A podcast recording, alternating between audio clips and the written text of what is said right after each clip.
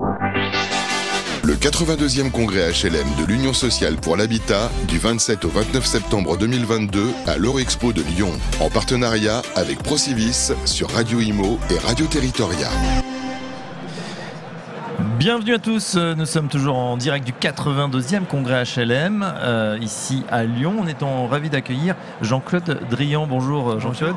Je rappelle que vous êtes euh, professeur à l'école d'urbanisme de Paris. Vous sortez tout juste d'une conférence sur le développement du logement social à l'épreuve des dynamiques métropolitaines. Alors il va falloir nous expliquer. Euh, premièrement, voilà, ces dynamiques métropolitaines, quelles sont-elles?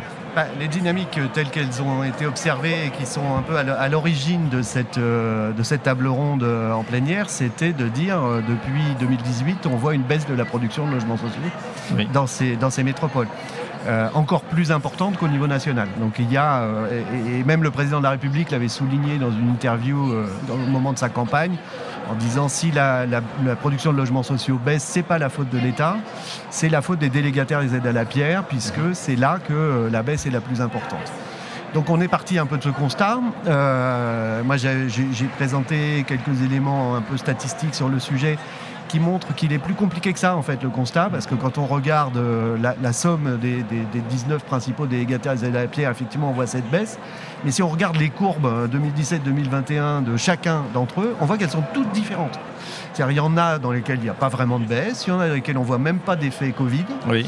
il y en a d'autres dans lesquelles on a une baisse continue depuis 2018. Donc voilà, on a derrière cette, ce, grand chiffre national, on voit qu'on a euh, une nouvelle fois une preuve de la diversité des situations territoriales, même dans les grandes villes, car même dans cette grande catégorie des zonages A, B1 euh, ou la catégorie des métropoles, en fait, on a des, dynamiques qui sont très très différentes. Et puis après, dans le, cadre de la discussion, bah, on a essayé d'expliquer pourquoi, euh, quels étaient les problèmes. Alors oui, les, problèmes, euh, bah, ça on les connaît, ils sont nombreux. Néanmoins, on a l'impression qu'on part de 2018, il y a eu un petit accident sanitaire au milieu. Et est-ce que ça a rebattu les cartes? C'est-à-dire, est-ce que ces dynamiques, elles ont, muté? On a beaucoup parlé de la revanche de la ville moyenne, on a beaucoup parlé des gens qui, euh, fuyaient voilà, la grosse agglomération pour essayer d'être peut-être en périphérie, gagner des extérieurs. Ou bien, parce que dans le même temps, vous avez raison, c'est contradictoire, on sait que la ville n'a jamais autant attiré et continue à concentrer la grande majorité de la population oui, française. Oui, absolument. Si on regarde, j'ai montré ça aussi en, dans l'introduction de la table ronde, si on regarde la demande de logements sociaux, hein, pour puisqu'on est ici pour parler principalement du logement social, elle ne baisse pas, au contraire, elle ne cesse d'augmenter dans, toutes ces métropoles. Là, pour le coup, il n'y en a pas une seule qui soit un contre-exemple. Hein. Donc euh, la, question n'est pas véritablement là. Oui, il y a un certain nombre de villes moyennes qui gagnent de la population, il y a un certain nombre de grandes métropoles, mais je pense que euh, bah, on n'a pas parlé de Paris, par exemple, hein, parce, mm. que, euh, parce que Paris, c'est tellement spécifique. Donc, on n'a pas parlé de Paris, de la métropole. Mais si on parle de Bordeaux, de Lyon, tiens, où on est bah, aujourd'hui. Si on parle de Bordeaux et de Lyon, euh, l'exode le, urbain n'est pas tout à fait à l'ordre du jour. Hein, c'est pas ce qu'on constate véritablement. La demande, elle est encore très forte et elle ne cesse d'augmenter. Donc, ce sont des métropoles qui continuent d'attirer. Donc, la baisse de la production de, logements et de logements sociaux en particulier n'est pas le résultat du constat d'une baisse de la demande. Mm. C'est beaucoup plus. Alors, pour, pour moi, il y a deux grandes famille de facteurs. Hein. Il y a les facteurs conjoncturels, alors on les connaît bien, on les voit bien, la hausse du coût de production, euh, pour le logement social, la RLS qui a été un, choc euh, euh, sur l'investissement, l'inflation générale, les difficultés des promoteurs, de commercialisation des promoteurs qui sont en interdépendance avec la production des HLM, puisque euh, l'essentiel, enfin plus de la majorité aujourd'hui de la production du logement social se fait en VFA. Donc voilà. Et, puis évidemment le, contexte électoral. Euh, qui pèse toujours, évidemment. Qui pèse toujours. Mais ça oui, c'est voilà. Alors ça, c'est, ça, c'est les, facteurs conjoncturels. Après, il y a les facteurs structurels où moi je, pense qu'on est en train de basculer dans un changement d'époque. Euh, en matière de rapport à la construction neuve. C'est-à-dire les besoins en tant que tels, les besoins en logement en tant que tels ne baissent pas. Mais le rapport entre construction neuve et récupération, euh, restructuration, réhabilitation, rénovation du parc existant sont en train d'évoluer. Euh, et ça, ça peut être favorable au monde du logement social parce que ce sont bien les bailleurs sociaux qui ont le plus d'expérience et de, et de savoir-faire euh, sur le, travail sur l'ancien. Ce qui n'est pas tellement le cas des promoteurs aujourd'hui. Ils, commencent à apprendre, hein, ils commencent à s'y mettre, mais, mais c'est encore tout nouveau pour eux, alors que chez les bailleurs sociaux, ça fait longtemps. Et, bon, voilà, le, bilan carbone de la construction neuve, il pose problème. Euh, aujourd'hui. Hein.